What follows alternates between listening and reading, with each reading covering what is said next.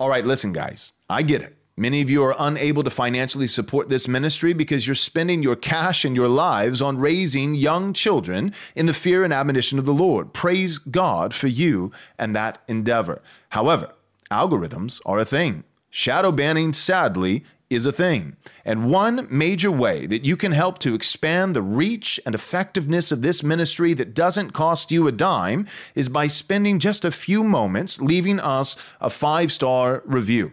Also, perhaps even more effective than that, you can share our podcast with a friend. We hope you'll take the time to do so. Thank you so much. God bless. Shiny Happy People.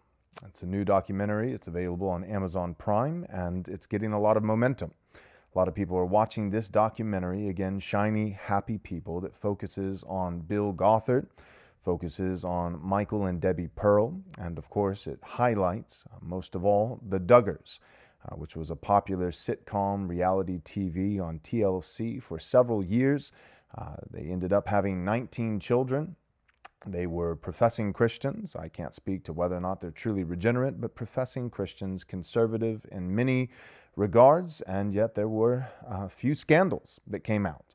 Um, so, all that being said, this is a popular documentary that is making the rounds. A lot of people are talking about it, and so I want to address it today. Uh, if I were to focus, you know, just giving you a snapshot of what I'm going to do, I'm going to try to distinguish between the 1980s patriarchy and biblical patriarchy. The patriarchy that we find with the Duggars, the Pearls, and Bill Gothard uh, the patriarchy that we found in the 1970s, 80s, and 90s versus biblical patriarchy. That's what I'm going to be discussing today. What are the similarities? What are the distinctions? Are there serious abuses? How serious are there these abuses? Those are the kinds of things that we'll discuss in this video. Quickly, I want to make an announcement and also have a very brief word from our first sponsor for the day.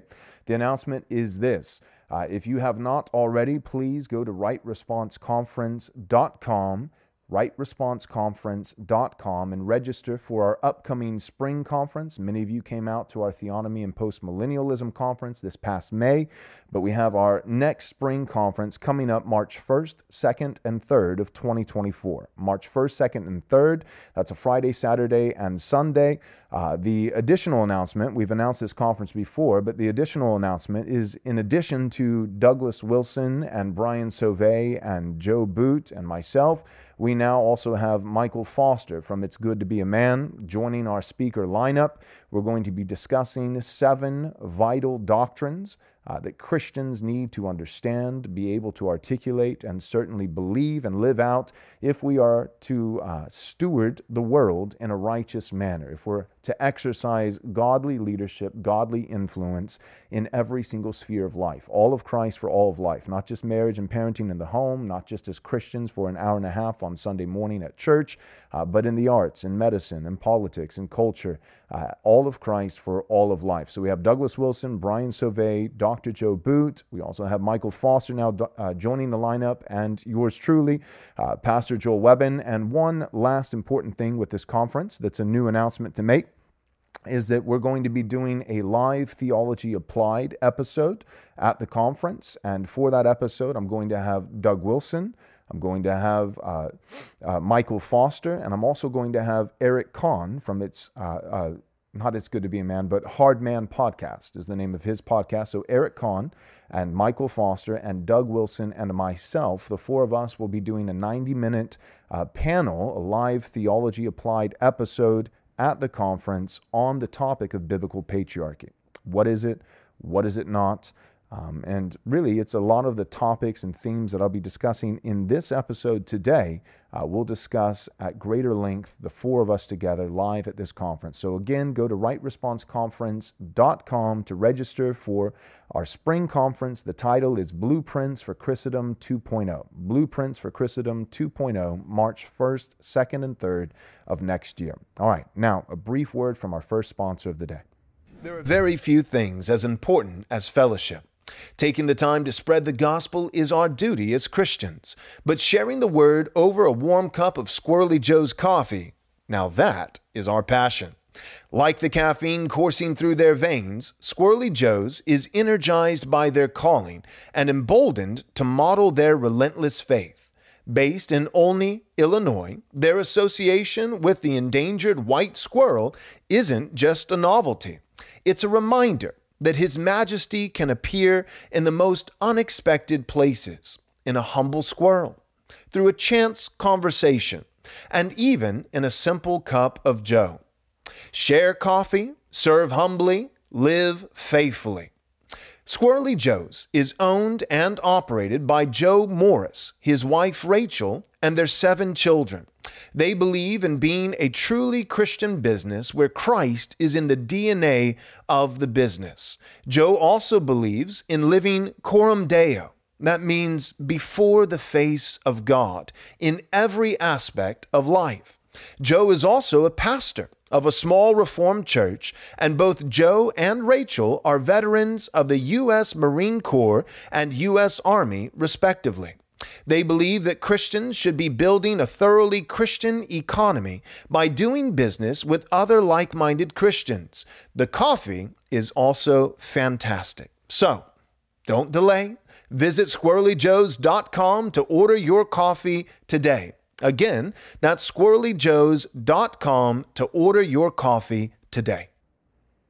All right, so what are the distinctions between the 1970s and 80s and 90s uh, patriarchal movement that was tied with the homeschool movement and all those kinds of things, trying to take America back for God?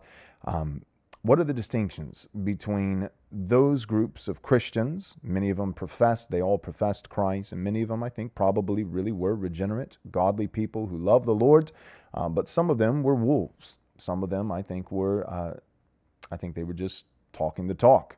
Um, but what is the distinction between, again, uh, the group you know that would follow the teachings of you know Bill Gothard, uh, groups that would be lumped in largely you know with the, the Duggars and the Pearls? Uh, what's the distinction between their version of patriarchy and the biblical patriarchy that I and individuals today would prescribe to? Uh, if you're wondering, well, who are the people today? Well, you know who they are. Uh, they're the individuals that uh, have been, in a demeaning fashion, labeled as theobros and tradwives on Twitter and social media, right? People who um, well, I mean, we're all sinners. We all make mistakes, but in large part, it would be individuals who believe uh, that head coverings might actually be, be biblical uh, and that it certainly has the lion's share of church history uh, in its corner, uh, that it's really a novelty, uh, that we don't have head coverings today in the church. It would be individuals who say, yeah, complementarianism had a lot of biblical roots, uh, but we think that at some level it was a halfway house uh, between biblical patriarchy and egalitarianism simply to appease feminists. And John Piper, um, him and Wayne Grudem, who coined the phrase back, I believe it was 1988, John Piper actually said as much. He said that it was um, a way of trying with language to appease um, those who were anti patriarchal. Um, so yeah, so the Theobros and Tradwives, the, the biblical patriarchy guys today were saying there are some problems with complementarianism. It roots the distinction and roles between men and women um, in design, but only in the physical capacity, only in the fact that males and females differ. They, they have distinctions in design um, at a physical level, but, uh, but nothing more than that. Um, there's only the physical distinction. Women have hips, right? So, so they should nurture children. You know, men have biceps, so they should go to war, uh, literal physical war. But beyond that, uh, the cry of the complementarian, uh, if she's a woman, is anything you can do, I can do better. I can do anything better than you, but I won't because I'm not called to, but I could right? So yeah, the biblical patriarchy guys today are saying maybe that's not the strongest biblical, you know, position. That's not the witness of church history. Um, and so it's basically, you know, the biblical patriarchy guys today are saying, hey, maybe we, we shouldn't just have boomer theology, right? And what I mean by that is theology that has really only been believed in the West by Christians for the last 60 years, for well over 1900 years. Nobody believed these things. So it's a novelty. So we're getting back to, um, well, we're getting back to church history. We're getting back to the scripture. We're getting back to what virtually all of humanity, certainly all of Christian influenced humanity in the West, believed for over 19 centuries. Um, so, anyways, you can call you can call us Theo Bros, you can call us Trad Wives, um, and certainly you'll be able to find a crazy crackpot here or there who will, um, you know, who will make all your dreams come true by saying something stupid that I and others uh, would not actually agree with. But that's who I'm basically going to be comparing and contrasting in this video. The 1980s kind of guys, people like the Duggars, the Pearls, Bill Gothard, versus um, the Theo Bro Trad Wives today.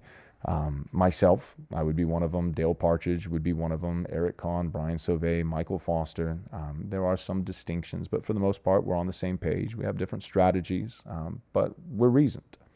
We're reasoned, and we're trying to be careful, and we're trying to say, hey, this is what patriarchy is. This is what it's not. There is such a thing as abusive patriarchy, and that's kind of what I'm going to be addressing in this video, um, because I think there were some legitimate abuses um, underneath the patriarchal banner in the past decades. And I think that this new documentary, uh, Shiny Happy People, reveals some real abuses. However, the problem is that it does what most godless documentaries do. So you might remember another documentary that was made by unbelievers, namely Christianity Today, um, The Rise and Fall of Mars Hill. And, and I mean that. I'm not just trying to be snarky. Um, I, I, believe that there were probably the same percentage of regenerate, truly regenerate people involved in making hap, uh, shiny, happy people as there were in the rise and fall of Mars Hill. Uh, Christianity today is not Christian. It's just not. Um, and I believe that there are several individuals, if not uh, the vast majority of those individuals, who, um, at least publicly, are not displaying any significant fruit of the spirit. And so I don't, I, you know, I don't see the heart. I don't have election goggles, but I have no reason with confidence to say that these people are actually Christians. Now, there's a similarity and a difference between these two things, right? So the, the rise and fall of Mars Hill, that got a lot of momentum for a while, and it was saying, you know, Driscoll's the worst person who's ever lived. He's terrible. Here's the difference, though. I, you know, I've watched four episodes so far now. I think that's all that's available right now with this new documentary, you know, the shiny happy people. And what it chronicles are legitimate abuses. And that's not to say that the rise and fall of Mars Hill, you know, that Mark Driscoll didn't actually have real failures.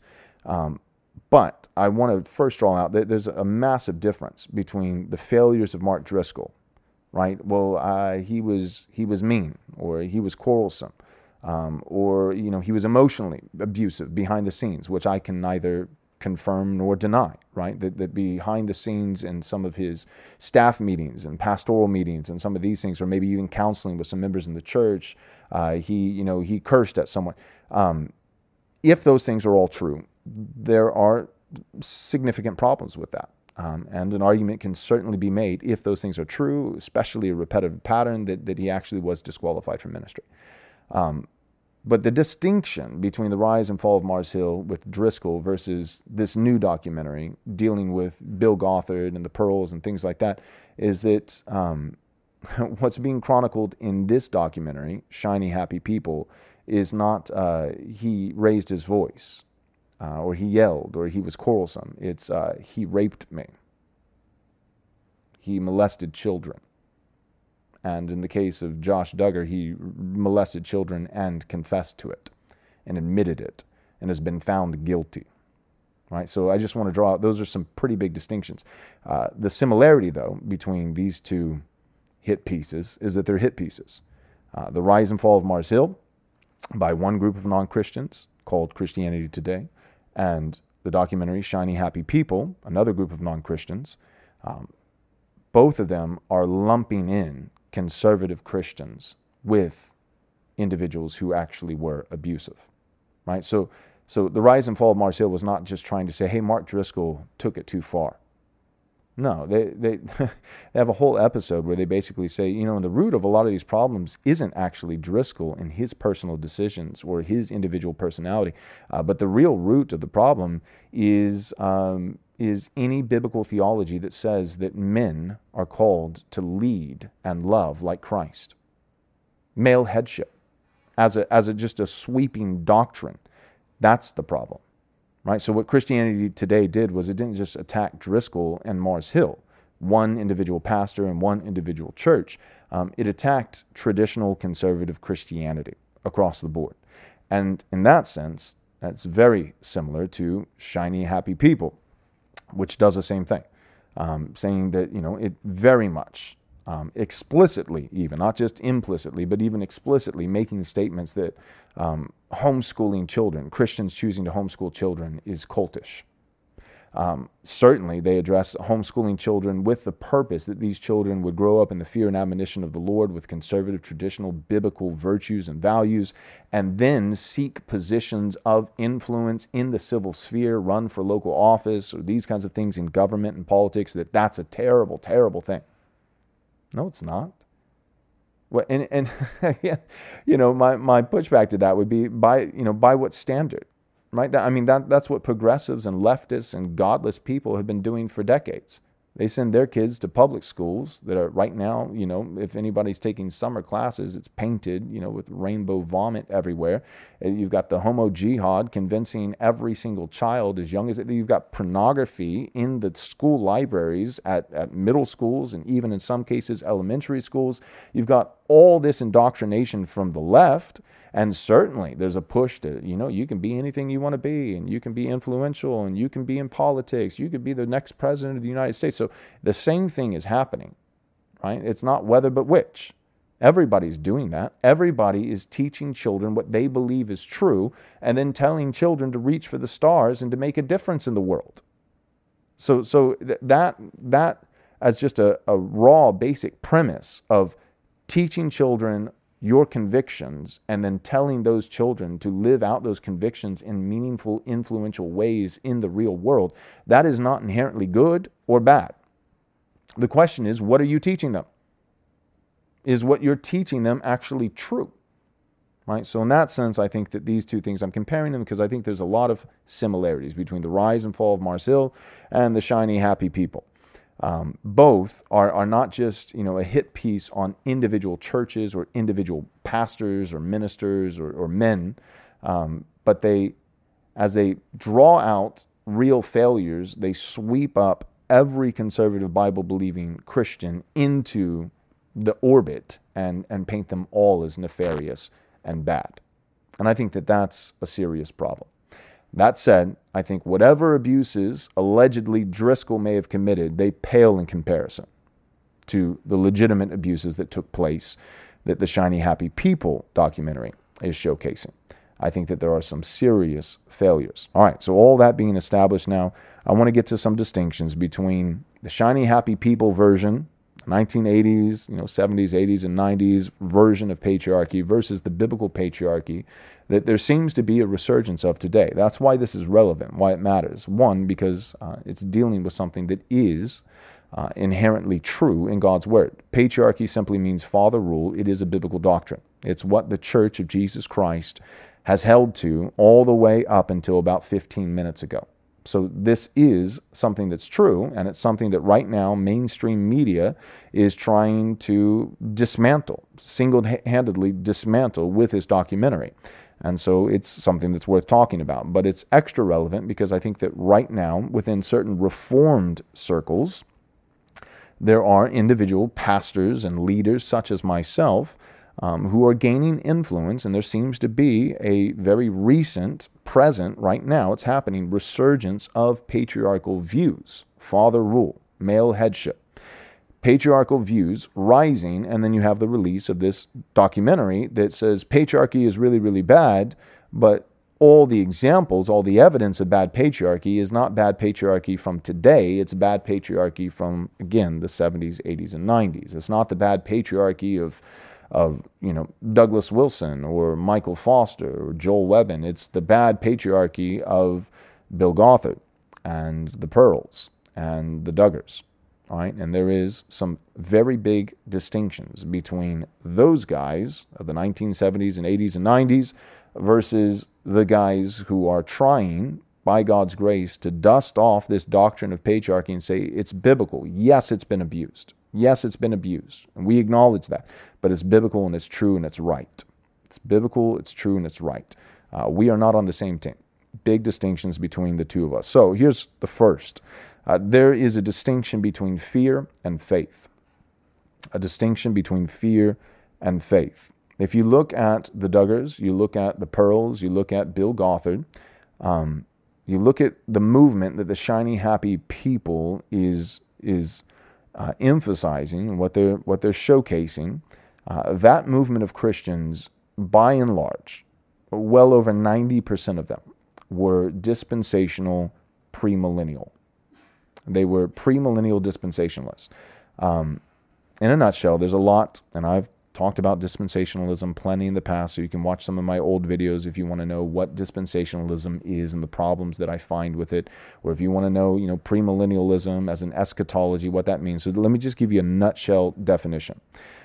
The dispensational premillennials um, believe that Jesus is going to return and that he's going to return relatively soon, right? That he could come back uh, any moment now, which is true even from a post-millennial or amillennial perspective. Jesus, no man knows the day or the hour. But the pre-mill dispensationalist believes Jesus is, is very likely going to come back next Thursday. I mean, really soon, really soon. Um, and more than just that, not just the soonness of Christ's return, but also that everything is going to get progressively worse until he does return. So Jesus is coming back soon, and until he does, everything is going to get progressively worse. It's going to spiral into greater and greater immorality.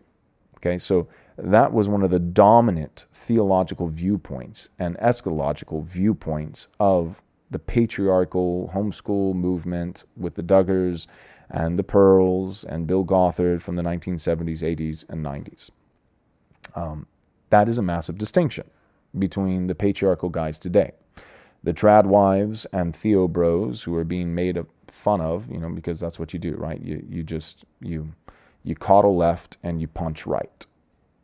Right? That's what conservatives do today. You know, even Christian conservatives, sadly, you coddle left and you punch right. And so, as some conservative people that I really would consider us to be on the same team, as they're punching us because you know we're a couple inches to the right of them, um, you know, calling, you know, saying that, oh, well, this is ridiculous. And, you know, this is, you know, this patriarchy is, it's hyper patriarchy, whatever. Well, one thing that I would hope that they would realize um, is that pretty much everyone on my team within this patriarchal space, uh, biblical patriarchy, we're not dispensational and we're not premillennialists. Um, we're not. We are postmillennial and we adhere to covenant theology postmillennial, and we adhere to covenant theology. Now, you might be saying, well, why does it matter? Uh, here are just some practical implications that come from those two massive Christian worldviews, right? Whether if you're a premill dispensationalist versus a covenant postmillennial guy, here are some of the distinctions. Is the distinction the difference between immediate and patient? Immediate and patient. The dispensational premill person um, a lot of times what they're going to do is they're just going to opt out of any kind of culture war. And, and, I'm, and I'm grateful for guys, older guys in the 1970s and 80s and 90s who said, We're not going to do that. We're not just going to opt out. Uh, Jesus, yeah, we think he might come back next Thursday, but he also might come back in 50 years. And if he's going to come back in 50 years, then, then my children are going to have to live, you know, the vast majority of their lives in this world, and I'd like it to not be a hellhole. And so we're not going to opt out of of culture, uh, but we're actually going to engage. And so praise God for that standpoint. But with that standpoint, if you're, you know, a lot of dispensational guys just opt out. They don't really engage, right? Everything's spiritual and it's not necessarily cultural. Um, it's not tangible, right? So they're not really going to engage in some of these things. But there are plenty of dispensational guys who do, to be fair. Plenty of dispensational guys who do engage. However, if you are a DISP pre-mill person and you're not on the opting out side of things, but you're on the let's press in and engage and make a different side of things, um, by virtue of your eschatology and the way that you read the scripture, um, you're going to say, let's make a difference, and it needs to happen today. So you're going to be pushing for the whole enchilada up front, right away. Right? It's been said, you know, that the church lives in the light of eternity. Therefore, we can afford to be patient. Uh, but that is very much a postmillennial perspective.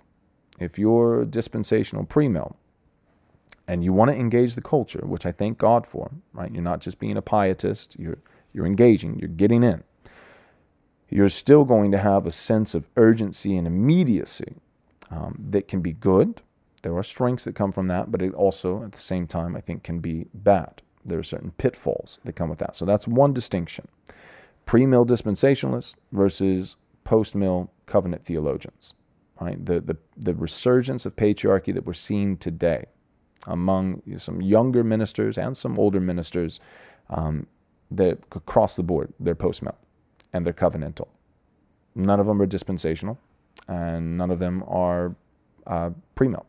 They're covenantal, they're post-mill. There's a patience instead of the immediacy, and then also there's an optimism instead of pessimism. So instead of a pessimistic eschatology that everything is destined by God to get worse and worse until Christ returns, uh, we believe that slowly the leaven will work through the whole batch of dough, that slowly the mustard seed will grow into a great tree, that slowly the stone cut by no human hands will grow into an entire earth filling mountain. Uh, but we believe that, that God's plan for the end of the world is not cataclysmic and sudden, but gradual and progressive. And that shapes your, your strategy instead of having a five year plan for how to take over the world, um, post millennial Christians have 500 year plans. And that's not to, uh, you know, to foster apathy.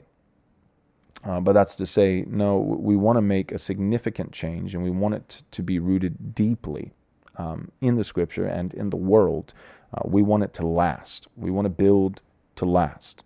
Um, so that's one big difference of these, you know, the, the people that are being portrayed in the Shiny Happy People documentary, um, they are patriarchal. Uh, I think there's some hyper patriarchy, and there are some legitimate examples of abuse, and I'll get to some of that here in a moment.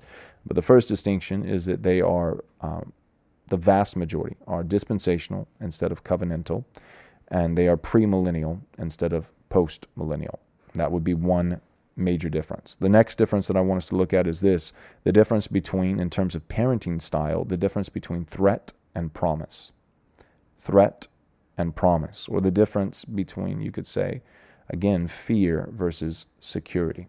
Fear versus security. And this one is vital, and it gets not just into dispensationalism and eschatology, but it gets into the gospel and it gets into reformed theology. So I'll hit this in just a moment, but uh, one final word from our last sponsor of the day.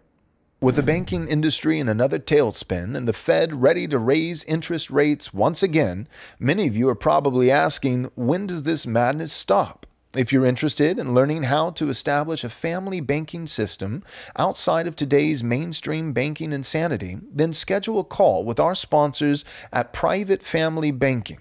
There's a way for individuals, families, and businesses to put their hard earned money to work, continuously accruing compounding interest, and then have those resources available as collateral for cash or for financing investments, businesses, college, and other major life expenditures without having to go to the big banks for loans.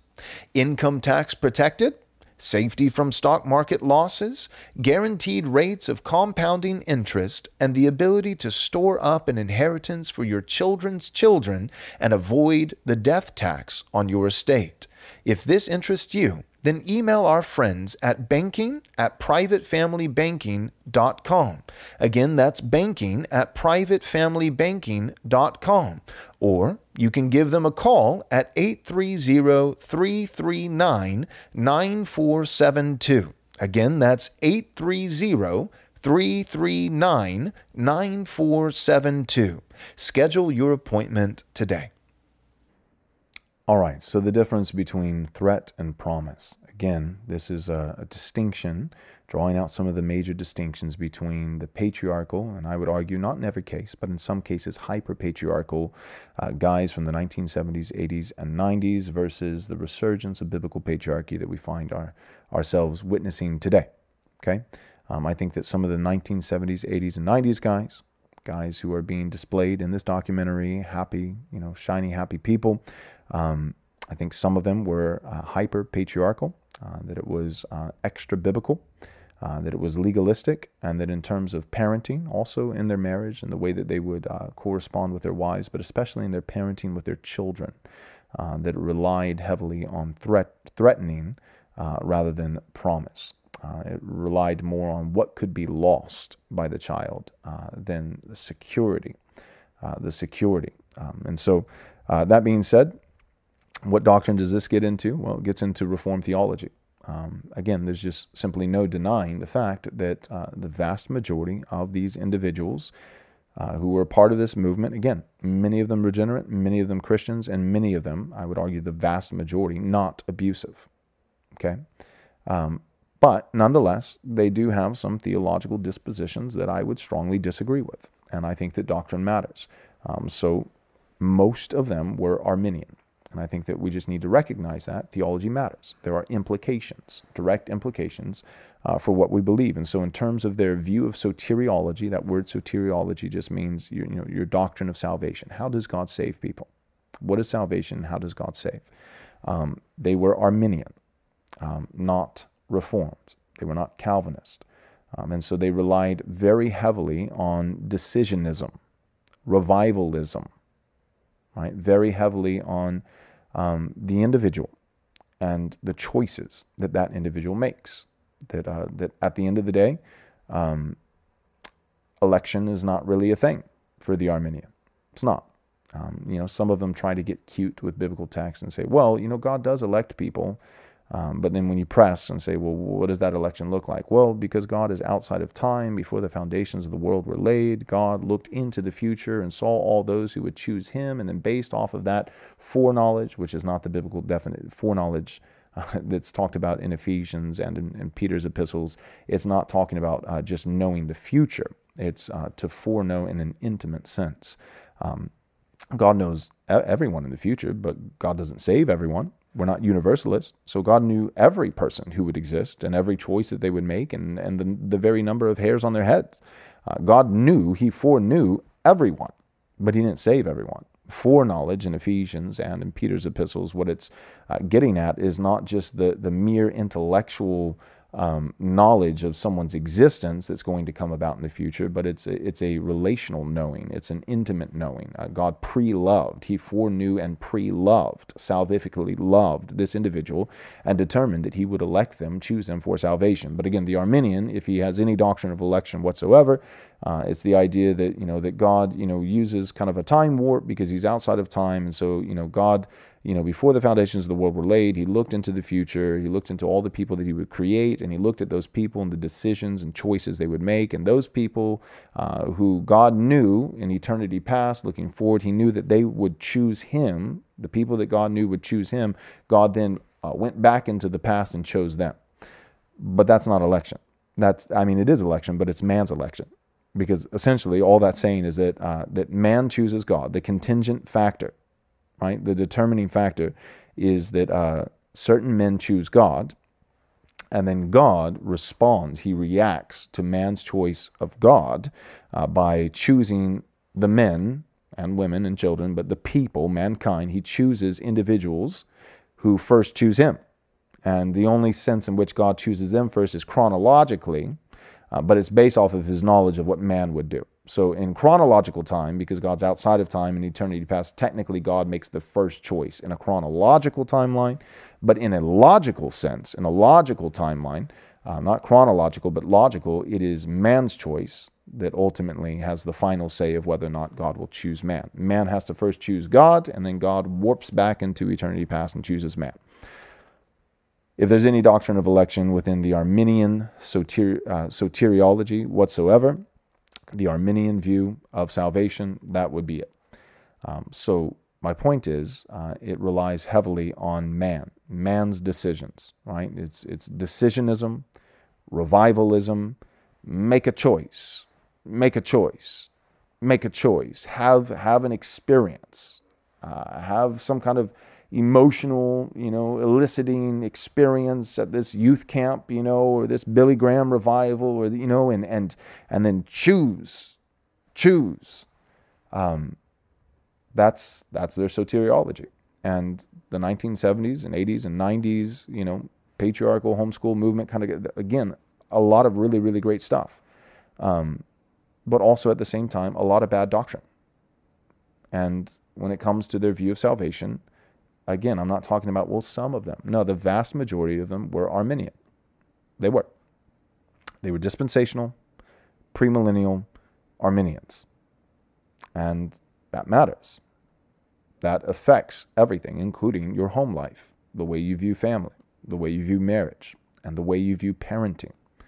The way you view parenting um, is going to be shaped by the way you think God, as a heavenly father, adopts children. How does God save children? How does God turn enemies into adopted sons? How does God save? Uh, is going to affect how you parent.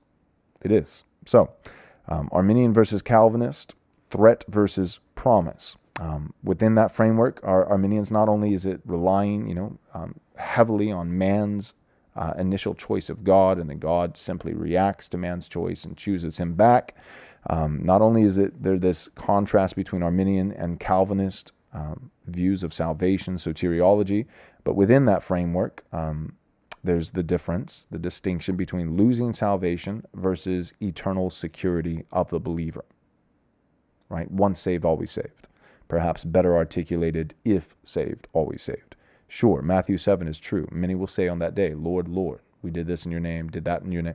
Uh, but notice the Lord's response. He doesn't say, I used to know you when you chose me and were following me, but I don't know you anymore because you stopped choosing me and you chose sin and you walked away.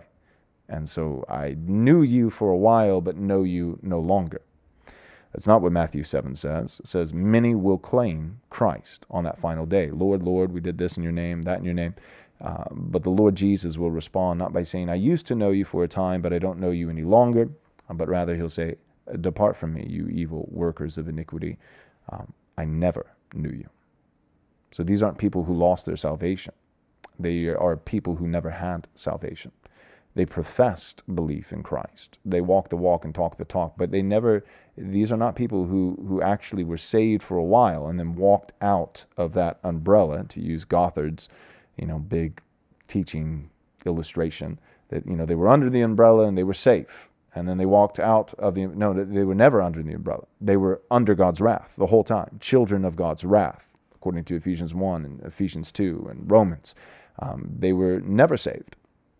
Uh, they professed faith but they did not possess faith. And again doctrine matters. Arminian versus calvinist makes a difference and not just in your view of salvation, but that view of salvation and how you read the scripture and all of scripture in light of these doctrines is going to affect the way that you live, including the way you live at home as a husband and a father. Um, can we lose our salvation or not? So, Arminian versus Calvinist, um, salvation being something that could be lost versus the eternal security of the believer. And then another thing that comes out of this is works versus unconditional election grace works versus grace. You might say, well, no, no, no. These guys, the 70s and 80s, they, they didn't believe that we were saved by works. You can hear their gospel proclamation, you know, that we're saved by faith alone, that we're all sinners, we've all fallen short. And that's true. The Duggars would, would affirm that, uh, that we've fallen short of the glory of God. We're all sinners. Uh, we all deserve hell. Um, and that ultimately we're not saved by works. There's no way that we can earn the love of God by our good behavior. Uh, we've already uh, missed the mark too far, and therefore we are uh, solely reliant on the grace of God. Amen. That's true. Um, but again, here's the thing um, is a choice a work? Is a choice a work? Or maybe I could put it in the opposite sense is making the wrong choice is that is that a bad work is that a sinful work is that a sin like the way that you know when I used to argue with Arminians all the time, which I you know by God's grace I you know don't do that very often these days. Uh, but you know there was a time uh, where you know a lot of Arminians were you know picking fights, and I was picking some fights myself, and you know and having these kind of conversations, and you know people would say, you know I, I would always say, well okay, did Jesus die for all the sins of every single person? Or did he die for the sins of the elect? You know, they say, well, no, Jesus died for everyone. Of course, Jesus didn't just die for some people, he died for everyone. Universal atonement. He died for every single person and all their sins. And then I would say, well, okay, well, why do people go to hell? Because we're not just talking about God's mercy. In this instance, we're actually talking about God's justice. It is not just for God, who claims to be a just judge, to exact double payment for the same crime. Right? So a person defies him and lives a life of sin against him Uh, but if Jesus died for that person because he died for each and every individual person, a universal atonement, Jesus didn't just die for God's people, but he died for all people. If this is the case and Jesus died for everyone, each and every individual, and Jesus, you know, the wages of sin is death, and Jesus is, you know, uh, you know, he who knew no sin became sin, so that we might inherit the righteousness of God. So the sins, not just of of the elect, but the sins of every individual person who has ever lived and ever will, were imputed to Christ. They were laid upon His shoulder, and then Jesus, He merited the wages of sin, what sin earns, what what sin deserves, namely death, and He died under the wrath of God on the cross at Calvary and paid the full penalty for sin. And he did that for everyone. Then the question is, why do people go to hell? Right? And to which, you know, the Arminian and, you know, fundamental fundamentalist, you know, independent Baptist is going to respond and say, well, you know, Jesus died for everyone's sin, but um, but you have to choose to receive that gift. So Jesus, it's like his atonement is wrapped in a in a present, you know, and it's and it's offered to every single individual person, you know. But some people just they never open the gift; they refuse it in their arrogance and pride, you know, and and uh, and so yeah, Jesus did die for all their sins, but you have to receive his death for your sins. To which my counter would simply be, is choosing to reject Jesus' death for sin a sin?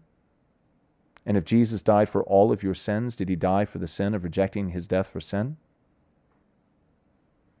It's so silly. I mean, this is why I don't argue with Arminians anymore because I don't argue with Arminians for the same reason I don't argue with my two-year-old. Right? Because it's it's not it's not productive. I'm sorry. I, am not trying to be overly de- demeaning, but it's just it's just it's not the witness of church history. It's not the teachings of Scripture, and it's just not. I, I just don't think it's helpful to entertain it. I think you know by engaging too much, it, you're giving credence to the view. Like this is this is a really legitimate view. No, it's not. It's just not. So I think let's just let's hold to biblical theology and move on. Hold to biblical theology and move on. So, all that being said, everybody limits the atonement. Right? The Arminian would say, you know, well, we, we hold to, you know, universal atonement, that Jesus died for everyone. Okay, fine. But you're still limiting the atonement. See, because what you're saying is that the, the, the atonement is not limited in its scope of individuals who Jesus died for. He died universally for each and every individual. But that atonement doesn't cover all of their sin. See, the Calvinist limits the atonement in terms of the number of people that Christ died for. The Arminian limits the atonement in terms of how many sins of all people Christ died for, because they believe there's at least one sin that Jesus did not atone for, and that's the sin of rejecting Jesus' atonement, which of course is a sin. Now, here's the further problem, right? Let's just play it out just a little bit more and then we'll move on. The further problem is if you, you know, if the Arminian, you say, okay, so Jesus died for everyone's sin, each and every individual person all their sins, except for the sin of not choosing to accept his death for their sins. Great. Well, then, based off of your view, you would have to say that, that the people in hell right now, today, uh, that the only sin that they are suffering in hell for, that they're being punished by God for, is the sin of rejecting Jesus and his substitutionary death, his atonement, his salvation. That's the only sin they're being punished for because Jesus died for all their other sins. So there's no one in hell today being punished for the sin of murder or the sin of lust or perversion or theft or lying, bearing false witness. Well, how do you square that with volumes of biblical texts that talk about how this individual will not inherit the the you know the kingdom of God. And it's not just the individual who re- rejects Jesus will not inherit uh, the kingdom of God, or the individual who has unbelief in the gospel will not inherit the kingdom of God. But no, liars and perjurers, those who are disobedient to their parents, the homosexual, uh, the the pervert, uh, the cowardly, right? The the coward will go to the lake of fire, and he'll go to the lake of fire not just because he rejected Jesus. He'll go to the lake of fire. The coward will go to the lake of fire for his cowardice and his rejection of Jesus. And he would be punished eternally under the white hot wrath of God for not only the sin of rejecting Jesus, which is a very great sin, if not the greatest sin, but he will also be punished for other sins, lesser sins, um, like, like his sin of cowardice, or theft, or lying, or perversion, or adultery, or murder, or anything else. And that's, again, that, that is a, a indisputable testimony from from not just one isolated passage, but the, the overarching theme of Scripture. Is that people go to hell for rejecting Jesus, yes, and a litany of all the other sins they've committed. Those sins were not atoned for. So the Arminian wants to limit the atonement, not in terms of the scope of the number of people who Jesus has died for, but in the number of sins that Jesus has atoned for. And there's one sin that he didn't atone for, and that's the sin of rejecting his atonement. But again, that would logically conclude that the only sin that people therefore are being punished for in hell is the one sin that Jesus didn't atone for, which is the sin of rejecting his atonement. But then what do you do with all the biblical texts that say that people are being punished by God for other sins like lying, like theft, like, you know, so you get the point. Again, it's, I've just, at this point in my Christian life and pastoral ministry, I just, you know, it's been a while. I feel a little bit rusty, but, it, you know, I just, I don't have these arguments anymore. Um, all that being said, if you're Arminian, you're going to parent like an Arminian. If you're Reformed, you're going to parent like you're Reformed. If you're covenantal, you're going to have covenantal parenting. If you're dispensational, you're going to have dispensational parenting. If you're premillennial, you're going to be a premillennial parent. And if you're postmillennial, you're going to be a postmillennial parent, right? So threat versus promise, that's one of the distinctions that I'm raising out in, in, in the marriage realm, in the, and especially the parenting realm, the difference between threat, threatening parenting versus promise parenting. Well, that's Arminianism versus Calvinism. It's can you lose your salvation? Right? Can you lose the love of God? Versus are you eternally secure in God's unconditional love? Right? In the same way, you know, the Arminian would say, well, you know, nobody does anything to earn God's salvation, and so you can't do anything to lose it. But if you press them, you say, but, but do people make a choice to receive God's salvation? Okay, great. And they'll say yes well, you got to at least make the right choice, you know. Uh, well, okay, so you don't do anything to earn it, so you can't do anything to lose it, right? Well, but you choose something to earn it, and so you can make another choice to lose it, logically, right? And they'll say, oh, I, I, yeah, I guess so, yeah. So you can you can walk out of the love of God. You can walk out of salvation. You can walk out of fatherly affection. You're not secure. Not truly. Not truly. It's the difference between works if you think of a choice being a work, which I would argue it is. Right? John talks about it not by the, the will of man nor the work of man. Right? It's not the flesh. It's not the work. It's not the will. So, so we don't earn salvation by doing good deeds, but we also don't earn salvation by uh, making some great choice, right? That the difference between Christians and everybody else is that, you know, at the end of the day, Christians are just a little wiser, just a little better, you know, not really better in terms of their deeds, but they're a little better in the terms of, you know, well, they just, they were able to open their eyes and survey the land and see, well, this is sin, this is Satan, this is God, this is his love, and they just made the better choice. The Calvinist doesn't believe that.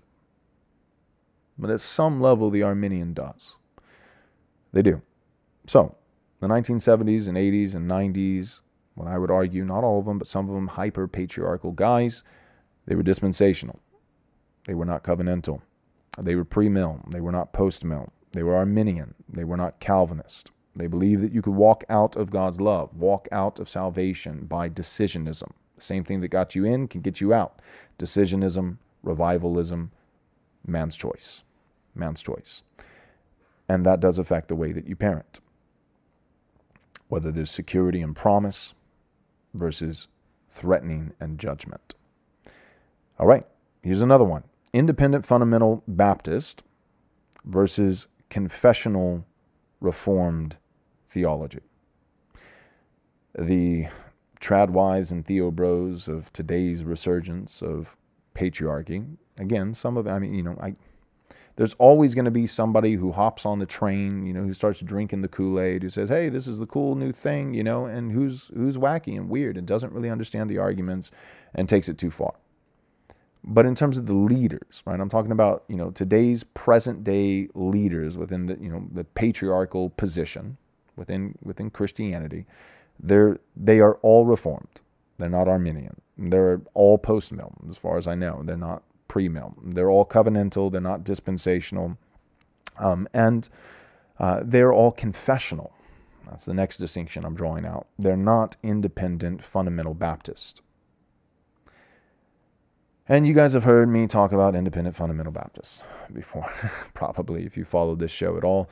Um, so I won't go into a you know ridiculously thorough diatribe, uh, diatribe but um, suffice it to say, again, there are some legitimate good brothers uh, within that camp, that theological camp, that I'm grateful for.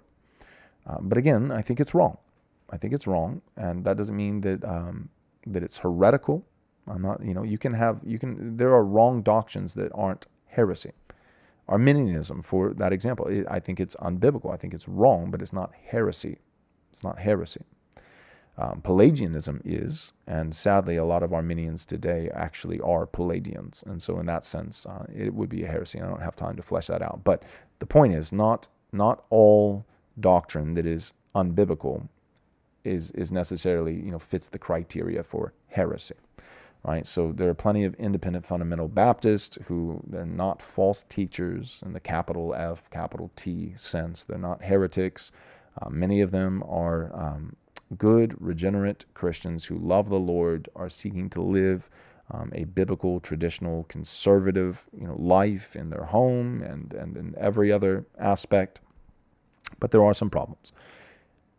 By and large, right? Of course, there's always going to be some exceptions to the rule, but by and large, um, the independent fundamental Baptist believes that they're right and the first century church is right.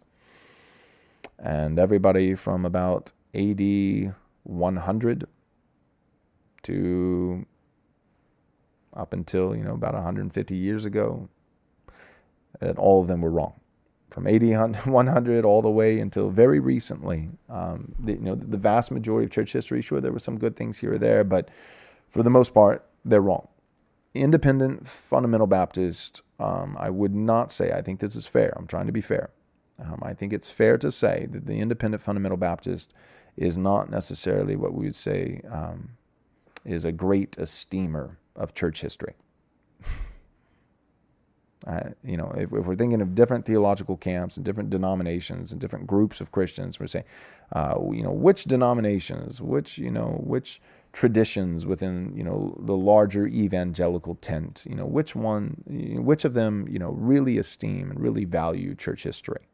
I don't think that independent fundamental Baptist uh, would make the top 50 on that list or the top few hundred on that list. They're just not big fans, right? It's, let's get back to the, you know, the book of Acts. Let's get back to the early church um, because we got off track and everybody's been wrong until, you know, fairly recently. Primitive Baptists would be one expression, you know, that got back on track with them, you know, or got back on track with this other group, you know, but but for well over 1500 years we've been you know we've been missing the mark um, so again that would be one difference between the patriarchal guys and some of the, these guys are not just followers but leaders within that movement of the 1970s 80s and 90s some of them being hyper patriarchal another distinction between them doctrinally and kind of the guys who are brushing off this doctrine of patriarchy and saying, I think this is good. I think this is the witness of church history. We need to get back to this. This is what the Bible teaches. Another big distinction is the lion's share of them were independent fundamental Baptists. Yes, a lot of them were Southern Baptists, but even the Southern Baptists um, were still of the Arminian, for the most part, the Arminian sort and not the Reformed sort. They were big on decisionism revivalism, Arminianism, independent, fundamentalist. Um, they were not reformed, postmillennial, covenantal, and they also weren't um, confessional. So when I say that the guys that I know, right, the Theo Bros and Trad Wives today, we're saying, no, biblical patriarchy is biblical. It is good. It can be abused. We need to be careful, but it is good. It's good.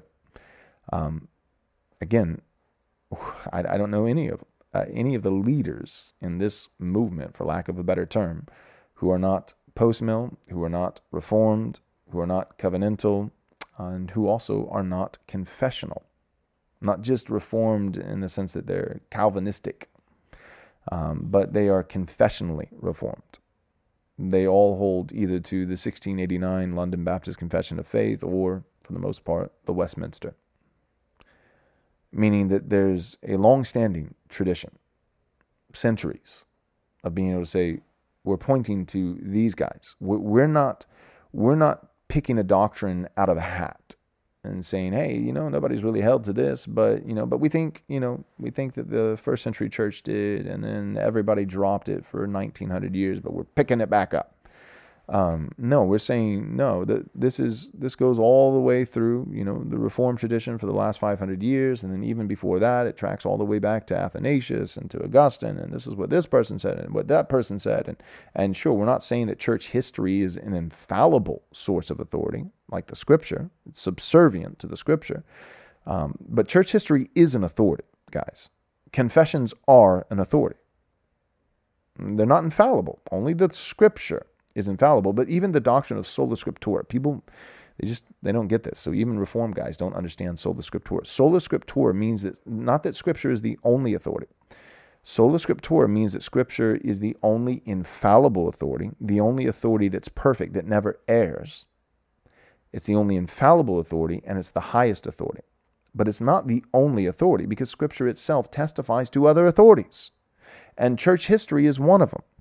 And so, one of the points that I want to make on this the difference between confessional Christianity versus independent fundamentalist Baptist, which again, that's another distinction between the 1970s, 80s, and 90s guys, Pearls, Duggars, Bill Gothard, versus some of the guys today who would describe themselves as being patriarchal. One of the big differences is the guys today are confessional and love church history. The guys of yesteryear were independent fundamentalist Baptist or Arminian revivalism kind of Southern Baptist. Very detached from, from the full breadth of history, from the apostles all the way up to present day. It's just, nope, here, here we are. We just, we just appeared in a vacuum. And we're doing church and we're doing it right. Pure, unadulterated, and true. And there are problems there are problems with that mindset. The mindset of we just appeared, we don't really have a history, and also Jesus is going to return next Thursday, and so we just appeared and we're about to disappear. I'm just, I'm just telling you, there are problems with with that kind of theology. Again, I'm not saying it's heresy. The IFB guys are not heretics. I, some of them are, but you know, but not not inherently. It's not inherently heretical, and dispensational premillennialism is not heretical but but what you got to realize in terms of the practical implications of that, you, you, put those two things together, you combine them together, right? Not every Dispy, you know, premill guy is an independent fundamentalist Baptist who disdains church history, and not every independent fundamentalist Baptist, well, actually, they are all dispensational and premill, so never mind. Um, but my point is, when you get both, when you get the combo, IFB and you know dispensational premill, you're basically saying that that the church is something that that is you know, it doesn't really have much of a history and doesn't have much of a future. Just kind of, you know, there was the book of Acts and the early church, first century church, and we're trying to get back to that, minus speaking in tongues, you know, God forbid, which I, I would agree. I'm a cessationist in terms of the sign gifts, prophecy, and tongues. I think they've ceased. But, uh, you know, it's just funny. Like we get back to the church, you know, the, the book of Acts, but minus, minus the sign gifts, minus, minus that. Um, but really, you know, since the first century church, and very recently, in the last 100, 200, you know, maybe 300 years, depending how you're counting and what exact strain of, you know, independent fundamentalist Baptist you might be from, um, we basically got it. We got a big gap. We got a big gap where the church was just on a hiatus and, you know, we just missed the mark. And so, we, you know, we don't have much of a history and we don't have much of a future. Don't have much of a history because, you know, church history is just filled with a bunch of losers who were wrong and uh, and we don't have much of a future because Jesus is coming back in 15 minutes. And that kind of theology has some problems. Has some problems. One of the problems is, and this is ironic, but one of the problems is as it pertains again with like the pearls, for instance, or I'll just you know I'll just use um, Gothard for a moment, Bill Gothard. Um, Bill Gothard is all about you know the the husband and the father being an authority and the fifth commandment for children, right? Honor your father and mother, that it may go well with you, that you may live a long life in the earth, Right? It's the first commandment with a promise. And I would say yes and amen. But here's the irony you're telling children to honor their father and mother, um, but you're doing it from a theological position that has no honor for spiritual fathers and mothers. You look at all of your church fathers, all of your theological fathers, for all the centuries and the witness of church history that came before you, and you spit on them. You despise them. You don't think that they really made any legitimate contribution. Not, not anything significant. Basically, just, you know, you've got the first century church chronicled in the New Testament, particularly the book of Acts. They were on it, and, uh, and then everybody missed it. All of your fathers missed it for, for centuries, for, for 15, 16, 17, 18, 100 years. They missed it. Um, but now you got it. So, so you don't honor your fathers, but, but children need to honor theirs. And I'm just, I'm just drawing that out. And that's an irony. That's a problem. Who, who is Bill Gothard's father? Right? And, and, and, and not just, you know, well, this guy who, you know, is, you know, five years older than me or 10 years older than me. Like, what, what, about, what about other fathers? What about 100 years before you? What about 200 years before you? What about 500 years? What about 1,000 years? What about 1,500 years? Do you honor your church fathers? Do you honor your spiritual fathers? Or do you think that they're, they were just all dumb? And if you think that they were all dumb, then don't you see the irony, the irony of, of your children eventually growing up and thinking that you're dumb? Isn't that, at least in some sense, in a spiritual, theological sense, the example that you've set? Is it fathers are stupid? Now, a further irony in the case of Bill Gothard is that he doesn't have children. You know, he wasn't married and didn't have kids, and yet he's going around doing crusades on marriage and parenting, which, yeah, I just I think that's silly. I think that's silly. All right. Here's another thing. Another distinction between the, you know, the resurgence of biblical patriarchy that we see happening today, which again, we've got to be careful because some people will miss the mark. Some people will, will abuse patriarchy. Some people will go into hyper patriarchy. They'll go too far and all those. And so um, it's not perfect. It's not perfect, but it is different. And I believe by God's grace, it is distinctly and clearly better than some of the patriarchy from the 70s, the 80s, and the 90s. One other difference is that I think, at least again, the leaders, I can't speak to every, you know, every single person who's, you know, wearing the biblical patriarchy label, you know, who has 12 followers on Twitter, you know, I, I, I don't know everybody, you know, but I'm speaking of leaders in this movement the patriarchal guys that I respect, that I love, that I think highly of, who are leaders and pastors in this theological position of biblical patriarchy, they're, they're churchmen. That's another distinction. The guys today, the patriarchal guys today, are churchmen. And not all of them, again, but there were some significant leaders in the patriarchy of the past recent past, 70s, 80s, and 90s, that were not churchmen. What church did Jim Bob Duggar, uh, was he a member at? And I, am sure, you know, I mean, like over the course of his life, his marriage, and his, you know, being a father with his children, I, I hope, I assume that there's at least, you know, had he at least had a couple legs in the race of a few years here or you know a couple years there where he was a member in a biblically ordered church. I hope. I'm willing to extend the benefit of the doubt.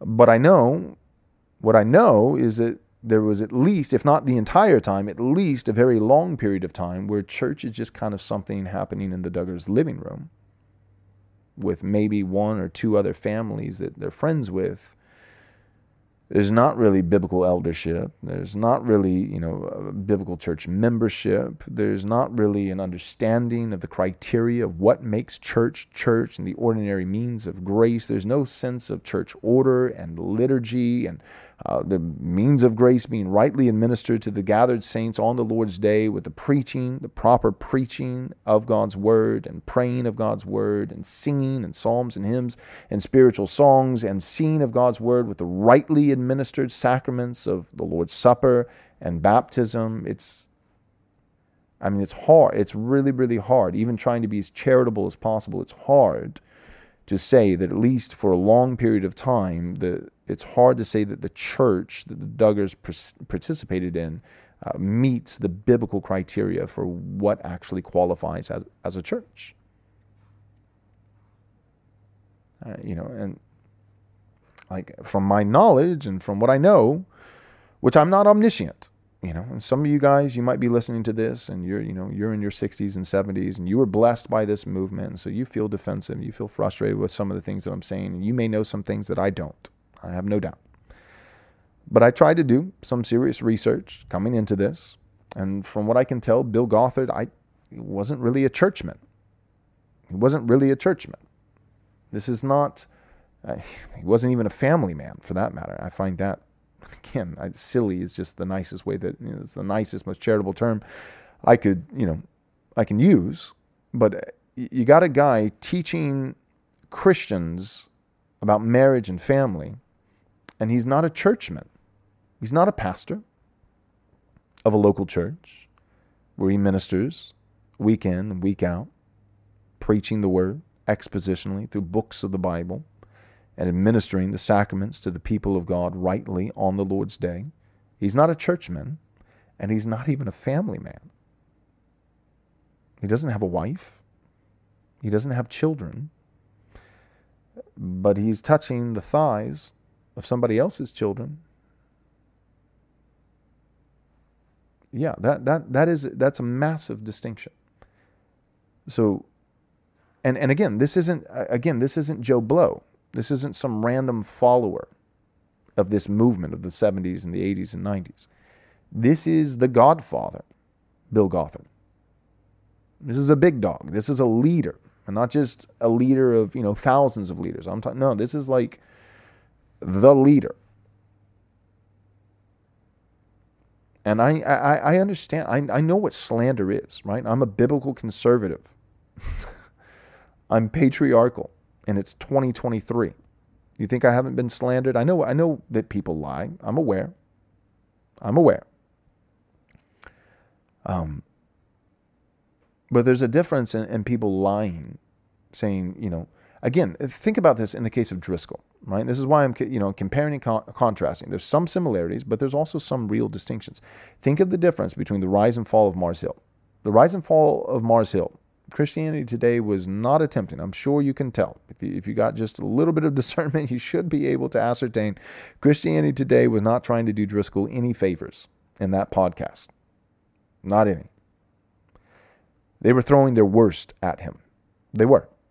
And anytime they tried to seem like, oh, but you know, but we, we you know, we want to be fair. we, we love just no, no, no. Any anytime that they even appeared to be defending him or saying something positive about him. It was only to bolster up their credibility for the next hit, for the next time they whacked him. They hate Mark Driscoll. I know some of those individuals. Cosper, Mike Cosper, I, I, I've met him. This is not a Driscoll fan. These guys hate Driscoll, hate him. But here's my point they hate Driscoll. The whole series is a hit piece on Driscoll. And yet, the worst things that they can throw at him are, you know, he was arrogant, he was prideful, he was quarrelsome, he was divisive, he was harsh, he was crude. That would probably be their worst, uh, their worst accusation. Crude in some of his language, overly sexualized uh, in some of his language. But one thing that the rise and fall of Mars Hill never does is say that uh, that Driscoll cheated on his wife that he molested children, that he was an adulterer, that he possessed infidelity, that there was sexual immorality in his actions. That's never, and, and here's my point Christianity Today never levied those accusations against Driscoll, and it's not because they like him. If there was even a hint, right? That's why the scripture says, but among you must not even be a hint of sexual immorality. If there was a hint, they would have they would have ran with it. But they didn't because as far as we know, Driscoll has not committed sexual immorality. And again, I'm not saying that Driscoll's great. I'm not saying he's great. Driscoll threw Reformed theology under the bus. He had some buddy buddy with Brian Houston and some of the prosperity preaching guys that, that made me really, really uncomfortable. Um, so I'm not, I'm not sitting here saying, yeah, Mark Driscoll. I'm just saying, I'm comparing and contrasting shiny, happy people with the rise and fall of Mars Hill, saying in both instances, both of these docu series are done by individuals who hate the people that they're doing the series about.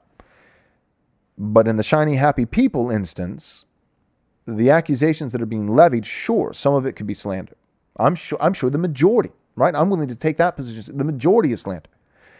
But the kind of accusations that, that are that are being levied, some of them have been proven in courts of law. And that's not to say a court of law can't ever be wrong, but I'm just saying when, when it's when it's top leaders and these are criminal charges and it's instance after instance after instance, um, there's probably something there. There's probably something there. And I don't think it's just my point again is not just that the people who did the shiny happy people docu series um, that they just really hate Bill Gothard. Well, no, Mike Cosper really hates Mark Driscoll. Truly. And if there was a chance of him being able to throw out an accusation of Driscoll being sexually immoral and it even had a chance of sticking, he would have done it. But there wasn't a chance. There was a chance with Bill Gothard. There was a chance of that accusation being levied and it's sticking. There was a chance with the Duggars, with Josh Duggar, particularly, of that accusation being levied, levied and it's sticking, it being true. And there was a chance in the case of Jim Bob Duggar, his dad, of the accusation of not properly dealing with not just allegations made about your son, but your son's own confession to sexual immorality and molestation, not dealing with it seriously, sweeping it under the rug.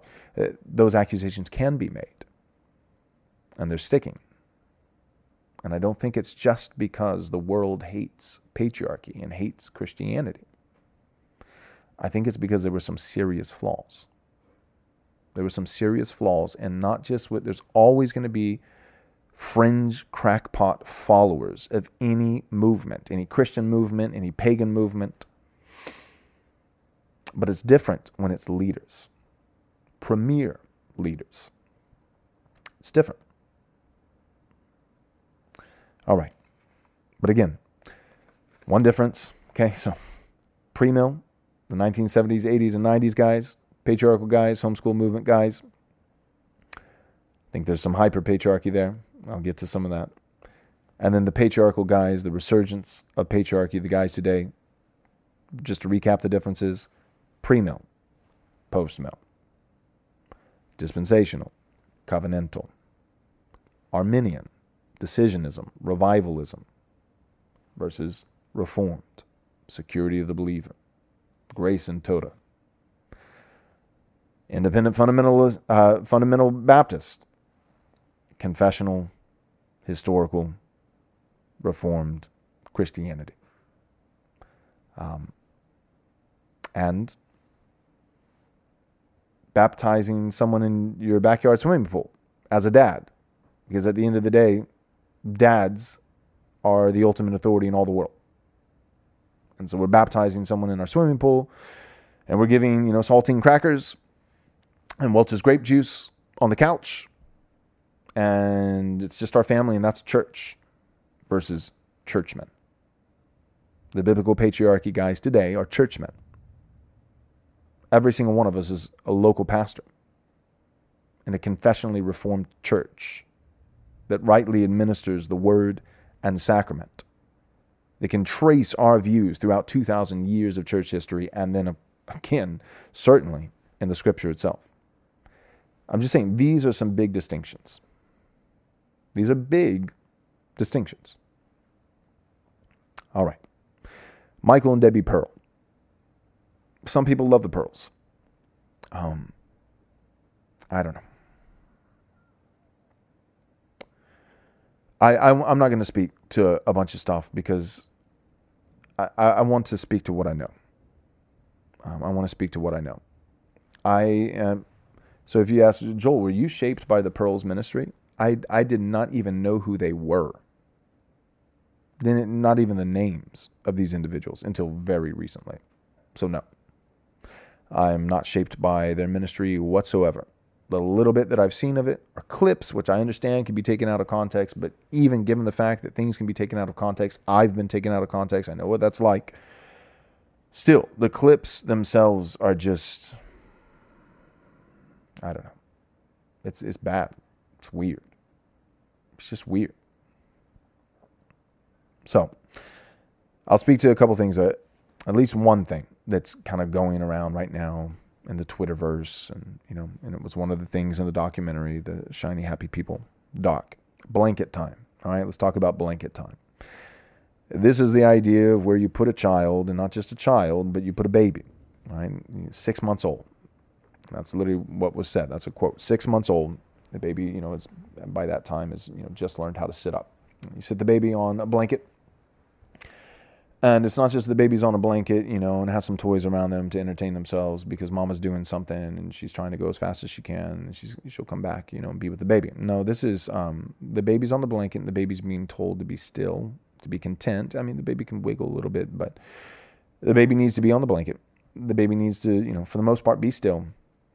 And we're gonna put a toy in front of the baby on the blanket uh, that the baby wants. And again, we're, we're not talking about you know 16 year old child. We're talking about six months, seven months, eight months, and uh, you're putting it on the blanket and you're telling the baby, "Don't you touch this." And it's just just to test the baby, train the baby. Um, and if the baby touches it, you slap their hand. Now, my position is not that the slap on the hand is abusive. Um, so my position is not that you know that that this group, that this movement was saying, you know, like you take a crowbar and you hit the baby, and like, of course, that that's slander. I don't think that like this was some horrible, violent, physically violent action. The Bible affirms spanking.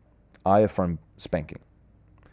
Um, what I don't like is is this is what I'll say. Uh, you know, in this instance, I'm with Doug Wilson, not with the pearls. I'm with Doug Wilson, not with the pearls. Um, Doug Wilson has talked about this and said it's important that we remember that Adam and Eve, when they're placed in the garden, there is a tree. And this tree is not just in some far off corner of the garden, but the Bible says, you know, this tree that's off limits, the day you eat of it, you shall surely die, is placed in the midst of the garden. It's in the middle of the garden. It's the tree of the knowledge of the good of uh, the knowledge of good and evil, and it's in the midst of the garden.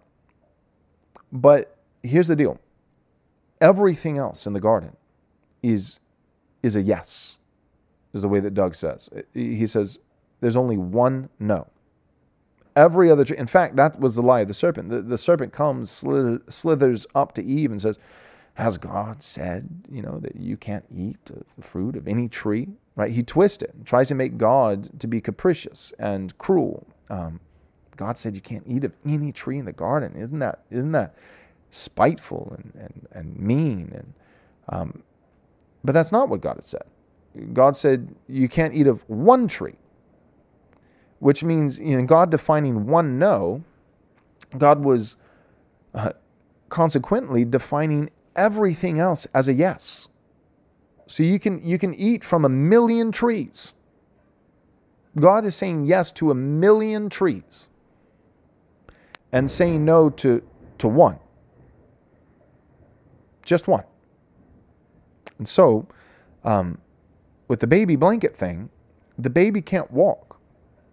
you know, and if it's a young baby, six months, seven months, which that that is an age, six months was cited. Um, then you're talking about a baby that can't even crawl. And, and so you're not talking about a scenario where the baby has a million options available. There's a million toys that the baby can play with, but one toy that the baby can't play with. No, in this scenario, there's only one thing within their reach, and it's a no. See, with Adam and Eve, there's there's everything is within their reach, and it's a yes, except for one. In the baby blanket time scenario, only one thing is within their reach, and it's a no. I, I think that's bad parenting. I think it's bad parenting. Here's another distinction Adam and Eve. Adam and Eve are not placed, they're not made and placed in the garden as six month old babies. So there is one no. If you eat of this tree, the day of you, you eat of it, you shall surely die. And God is giving his law word about the one tree that's off limits. He's giving this word to Adam. And Adam is not a six month old baby. Adam is not a toddler. Adam is a grown man. And there is a distinction, and this parents need to understand this. Parents within the patriarchal, conservative, reform camp, which I'm a part of proudly, you need to understand, especially with young children. I, I believe that there's a place for disciplining young children. There is. You need to start young. But you need to understand there is a distinction between finitude and fallenness. Finitude and fallenness. God knows our frame. He knows that we are dust. It's not just that God knows our nature in the sense that we're fallen and that we've rebelled against. God doesn't just know that we're sinful, He knows that we're finite. Finitude versus fallenness. Adam and Eve, their fall was, was a fall. It, it wasn't mere finitude. It wasn't just that they were creatures, it's that they chose to sin. It really was sin. It's not a lack of understanding, it's not a disconnect in communication, it's not some kind of discrepancy in their rationale and ability to it, it, it's it's not about ability they just they willfully chose to sin against god that's what it is. That's not necessarily the case with a six month old baby. Now, that's not to say, again, I think discipline starts early. I think it does. And I think babies can understand a lot more than we give them credit for. Uh, in the case of my children, I'm a father of four, and my wife and I, uh, we started discipline, not for everything, but we would say, okay, there's a couple things that, that we believe at this stage of life are worthy of discipline. And that stage of life beginning was usually around 10 to 12 months. So, right around the one year mark, where it's no longer just the baby's crying because they're hungry, but it's no, the, the baby's crying because they're not getting their way. And you can tell the difference between defiance and finitude. You can tell the difference between hunger and a fit. And about that age, you know, that's when the baby starts rearing and arching its back and screaming you know, not not because they're hungry or not because they're hurting, um, not because they just need to be comforted, but because you told them no. Uh, you you did not give them what they wanted, and you actually had a reason for it. You weren't just testing them, trying them, and setting them up to fail. You you know the, you were being a good parent, and the baby's just sinning. So I believe in you know in disciplining children. I believe in starting young. Um, another Doug Wilson ism, uh, you know, he says that uh, the vast majority, if not all, of the spankings that parents give to their children uh, should occur um, before the, you know, from from ages zero to five years old. And you know, my oldest right now is going to be turning six in a few months, and I can tell you that um, that's what it's been. And that's not to say that oh well now you know my my soon to be six year old is sinless. No, but it's but but she has she's amazing. She's amazing. She's obedient. She honors her father and mother. Because we were diligent by God's grace. It's not because we're great, but by God's grace, we had, you know, some you know, we're turned on to some some good curriculum and good books and and you know, good mentoring when it comes to parenting young children early on. And so we didn't waste time. a, a lot of parents who are grounding their teenagers, right? So they're they're they're 15 year old, 16 year old. You're grounded for a month. Know this, know that, um, and their and their teenagers are just just a terror, just a wreck. You know, and to, to the point where even Christians, it's become this common expression of like, well, you know, kids are great, but wait till the teenage years. No, I reject that. No, the teenage years can be can be great. I know plenty of people. I'm not there yet. I, I admit that, but I know plenty of Christian parents who have teenagers, and and by their own admission, they're, they're constantly saying it is such a blessing and joy to have a 14 year old, a 15 year old, 16 year old. Our children, our teenage children, are wonderful, but these are parents who disciplined when the children were young. The parents who have teenagers who are a nightmare are usually the parents who did not discipline, right? So they're the parents who and see, this is the irony. So the parents who say, well, it'd be abusive to spank my three year old. But now you're locking your 13 year old in their room. And that's not abusive. So I'm going to ground my teenager for a month. But God forbid I, I barely slap the hand of my 18 month old. And, and, and that's the, I mean, it's a tragic irony I mean, the Bible says for a reason, right? People say, you know, spoil the, the, the, the child or spare the rod, spoil the child. That's not a Bible verse. I understand. Um, I'll tell you what is a Bible verse. He who spares the rod hates his child. So you're right. Spare the rod, spoil the child is not a Bible verse. But sparing the rod being hatred of the child is a Bible verse. It is. And this is not my definition. I'm not trying to, this is not a hashtag based moment where I'm trying to just, you know, provoke. According to God's word, God's standard. Um, a lot of professing Christians they they hate their children. Gentle parenting. I'm going to do gentle parenting. You mean hateful parenting? Do you mean hateful parenting? According to God's standard? Because God tells us what is loving towards children and what is hating children.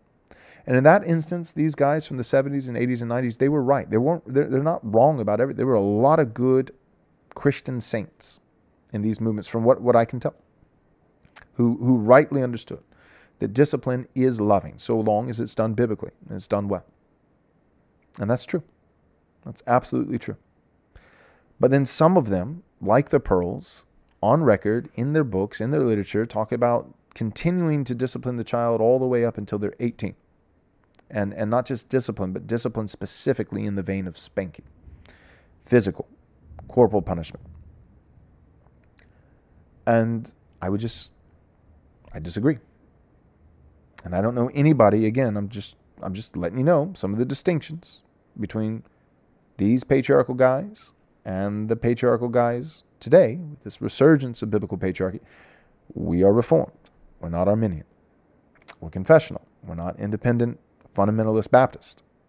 We are post mill, we're not pre mill. We're covenantal, we're not dispensational. And 99% of our spanking happens from zero to five years old and not at 16, 17, and 18 years old. And those are some big differences. And the patriarchal guys that I know today, we don't do blanket time. We don't like that. Not a fan because we don't see that as what God does. That God only makes one available resource for us and then demonizes it. No, God makes a million available resources for us and calls it good and blesses it and holds it out to us for our enjoyment and says that one thing is off limits. And God didn't do that with six month olds, He did it with adults. Those are radical differences. So, anyways, um, those are some of my thoughts. Uh, let me see. I might have had one more thing. I wrote down notes this time. Oh, you know what? The Duggars, quiverful, or you might be familiar with the term uh, onanism. Uh, this is something that I had to really think about um, because I had uh, some individuals in the church that I pastored in Southern California who who hopped on this train, and so you know, I was working through that and, and, you know, theologically giving it a fair shake, you know, because everyone's like, well, you know, that's ridiculous. Well, we think a lot of things are ridiculous because we've been steeped in feminism. Um, and so, you know, looking at, you know, all right, do, do, Christians in the last 15 minutes think this is ridiculous? Or, you know, is this the witness of church history? And what does the Bible, most importantly, what does that say? Um, I think that in general, Christians today, not just people, but even Christians today, uh, despise children. They want to have, you know, 1.5 children. They, they, at the end of the day, they don't really think that children are a blessing. And that the man whose quiver is full is exceedingly blessed, right? The children are a heritage from the Lord. Blessed is the man whose quiver is full.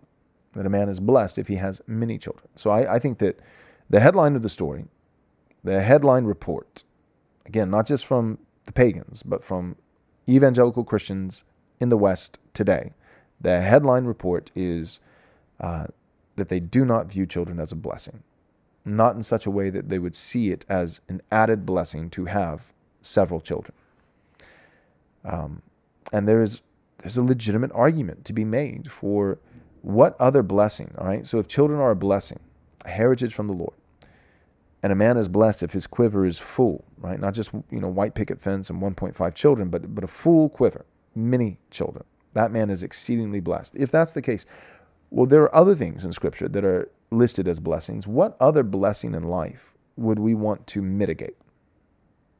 Right? So, money is not the root of all evil or all kinds of evil. Rather, the Scripture says that the love of money is the root of all kinds of evil. So, greed, the love of money, idolatry of money. But money itself is not inherently good or bad. Money itself, if used wisely, is actually a blessing. It's a resource. It's merely representative. Money is just like God giving you cattle, or food, or clothes, or house, or land. And those aren't bad things. These are things that natural resources that God made. He owns the cattle on a thousand hills, and if He gives those thousand, thousand cattle to someone that He loves, that's that's great. That's great. So, Christian, um, are we actively seeking, consciously seeking, intentionally making certain decisions to say, um, without, mm, you know, I, I, I could make a million dollars a year without, without sinning, without sinning, without neglecting something that the Lord's called me to, and I could do it ethically and all these kinds of things, and still be with my wife and still be with my children and still be involved in my church and still fear the Lord. And I can make a million dollars a year, or I can make a hundred thousand dollars a year. And I have intentionally, deliberately opted for making a hundred thousand, not a million because I see this as a blessing, but I just want to put a cap on that blessing. I want to mitigate that blessing. I want to harness that blessing, you know, shrink that blessing. I don't want to have too much blessing here. Right? What other blessing is my point? What other blessing would we go to such great lengths to shrink? And yet the Bible says that children are a premier blessing of the Lord. And um, again, I'm not talking about the pagans. I'm not talking about the progressives. I'm talking about evangelical Christians. Our Bible says, Psalm 127, children are a heritage from the Lord, a blessing from the Lord, and a man whose quiver is full, he is exceedingly blessed. And we go to great lengths to make sure that we mitigate that blessing from the Lord. So that's that's the headline. Right? See, one of the problems with all this kind of stuff is the footnote becomes the headline, the headline becomes the footnote. All right, so the headline right now is feminism. The headline in our culture today and the headline in the church today is feminism, not abusive patriarchy.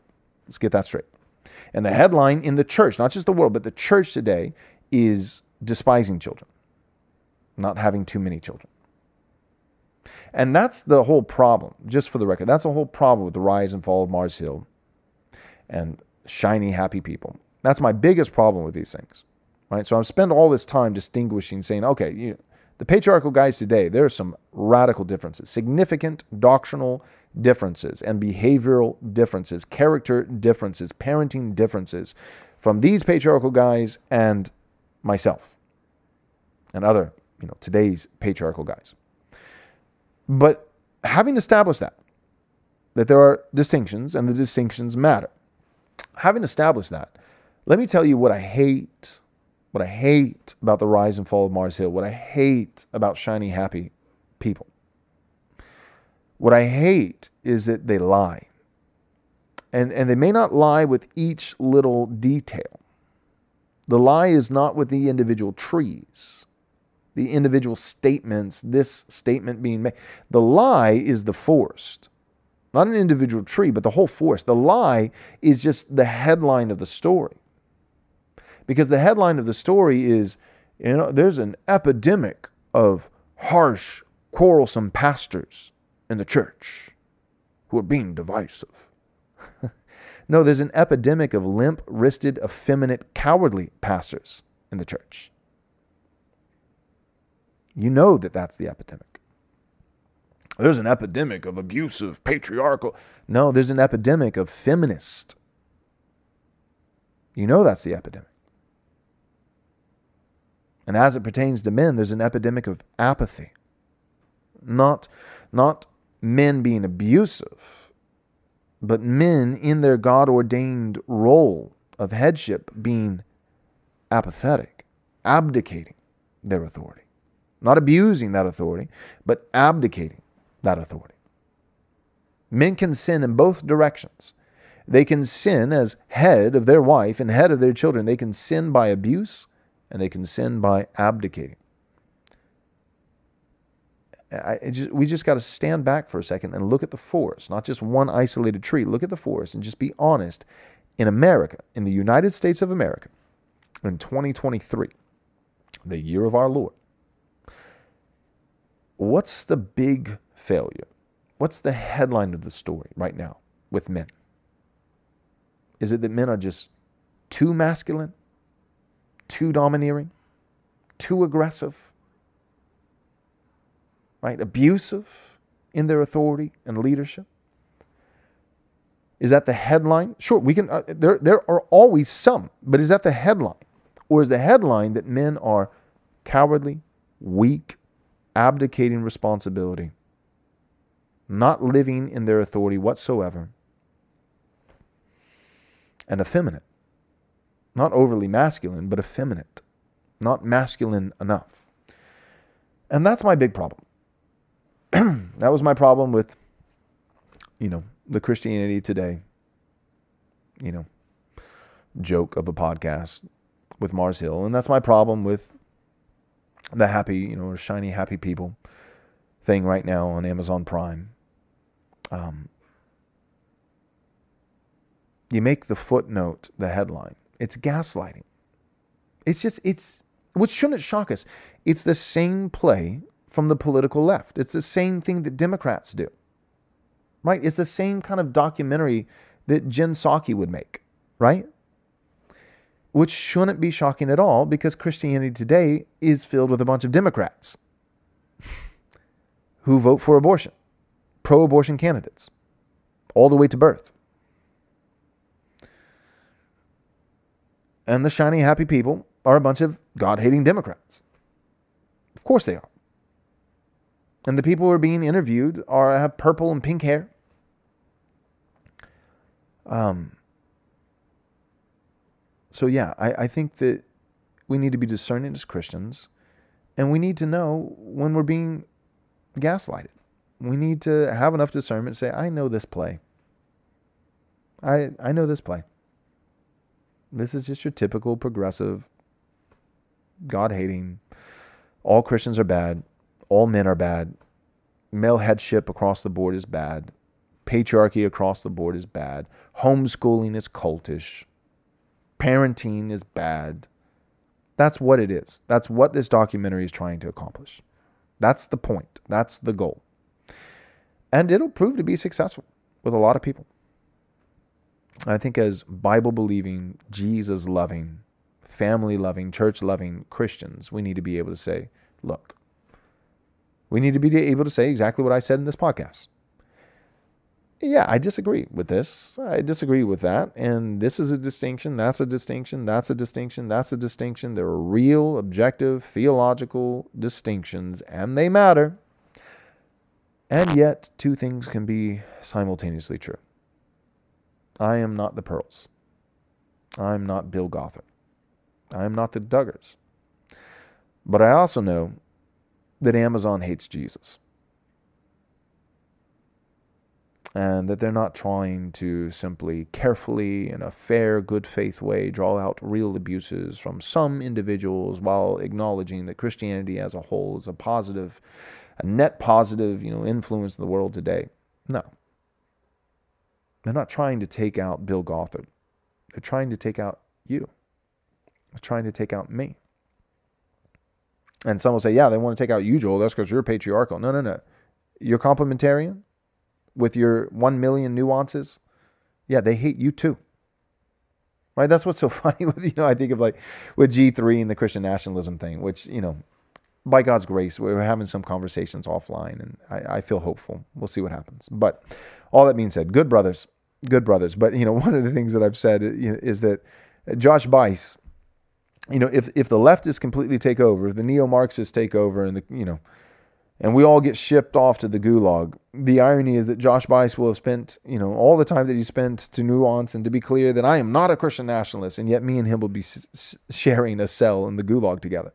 The, the the pagans don't care. The pagans aren't looking at G three and saying, "Oh, wow, what a charitable nuance. Really appreciate that. That really makes a difference there." No, no, they're looking at me who's just saying, yeah, I'm just going to wear the label because you're going to call me a Christian nationalist no matter what I do. If you're a Bible believing Christian, guess what? You're a Christian nationalist. Yeah, sure, you can to blue in the face. You can, you know, not call yourself that, but you're going to be called that by everybody else. And so, all that being said, you know, I wanted to draw out the the real theological distinctions because I think we can do patriarchy better. I think we can do it more biblically. And I think there actually are some pitfalls and failures. And so I know, and it does matter, there's a difference between me and Bill Gothard. There's a difference between me and Michael Pearl. There is a difference between someone who's reformed and someone who is Arminian. There's a difference between boomer con theology that's existed for 15 minutes versus robust, historical, confessional Christianity. And that's the resurgence. It's coming from that. And it matters. And it makes a difference. However, in terms of the enemy, in terms of their perspective, there's no difference at all. Bill Gothard, Doug Wilson, same thing. Michael Pearl, Michael Foster, same thing. Right? Jim Bob Duggar, Joel Webbon, same thing. And that's the real enemy that we're facing. And for them, the doctrinal distinctives that are real and objective and matter don't matter. Not to them. And that's why we need to be able to watch a documentary like this, or don't. Feel free not to. But if you must, if you do, we need to be able to watch a documentary like this. We need to be able to see the real failures, learn from them, do better, hold to better doctrine, more biblical doctrine, but also at the end of the day, realize that the real play, the forest, not just individual trees, but the forest is that the God haters hate all of us. We're all Christian nationalists to them. We're all abusive patriarchal guys to them. And if we think that for them, for the enemy, that our articulation of theological distinctions is going to matter, we're, we're just, we're naive. We're kidding ourselves. So we we better get used to being hated. We better get used to being hated. And we better have a plan. And we better have some grit, some gravitas, a spine, some courage. Or we're not going to make it. We're just not going to make it. All right. One last time. Important announcement. Blueprints for Christendom 2.0. This is our spring conference, March 1st, 2nd, and 3rd. That's a Friday, Saturday, and Sunday of next year, 2024. We've got Douglas Wilson, Brian Sauvé, Dr. Joe Boot, myself, and the newest addition that we're announcing today is that Michael Foster from It's Good to Be a Man has joined our lineup. He's going to be talking about biblical patriarchy. And at one point during the conference, it's actually going to be on Friday, that's March 1st, we're going to have a 90 minute panel with myself and Michael Foster and Doug Wilson and also Eric Conn from Hardman Podcast. The four of us, Eric, Michael, Doug, and myself are going to do a 90 minute panel all about biblical patriarchy. And it's going to just be a further fleshing out uh, discussion of some of the things that I've talked about in today's episode. You're not going to want to miss this conference, so go and register uh, as soon as possible. You can go to rightresponseconference.com. Again, that's rightresponseconference.com to register today. Thanks for tuning in, and God bless.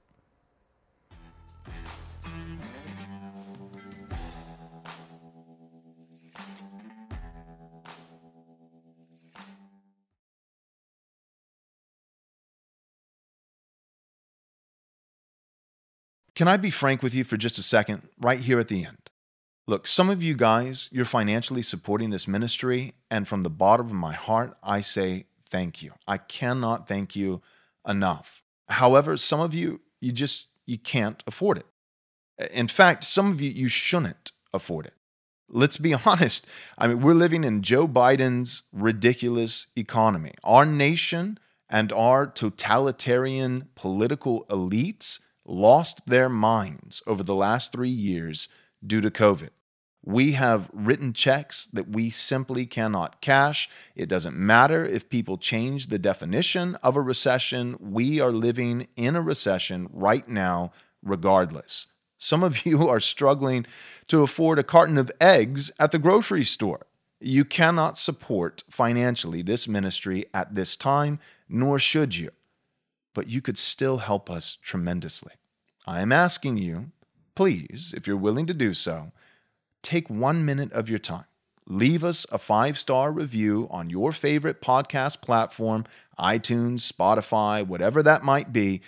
This is the way the system works. We want to be innocent as doves, but shrewd as vipers. We need to be strategic. You leave us a five star review, and our podcast shows up for more people. And the Word of God and courageous theology applied in practical ways to every realm of life gets out there. Help us get it out there. Thanks for tuning in.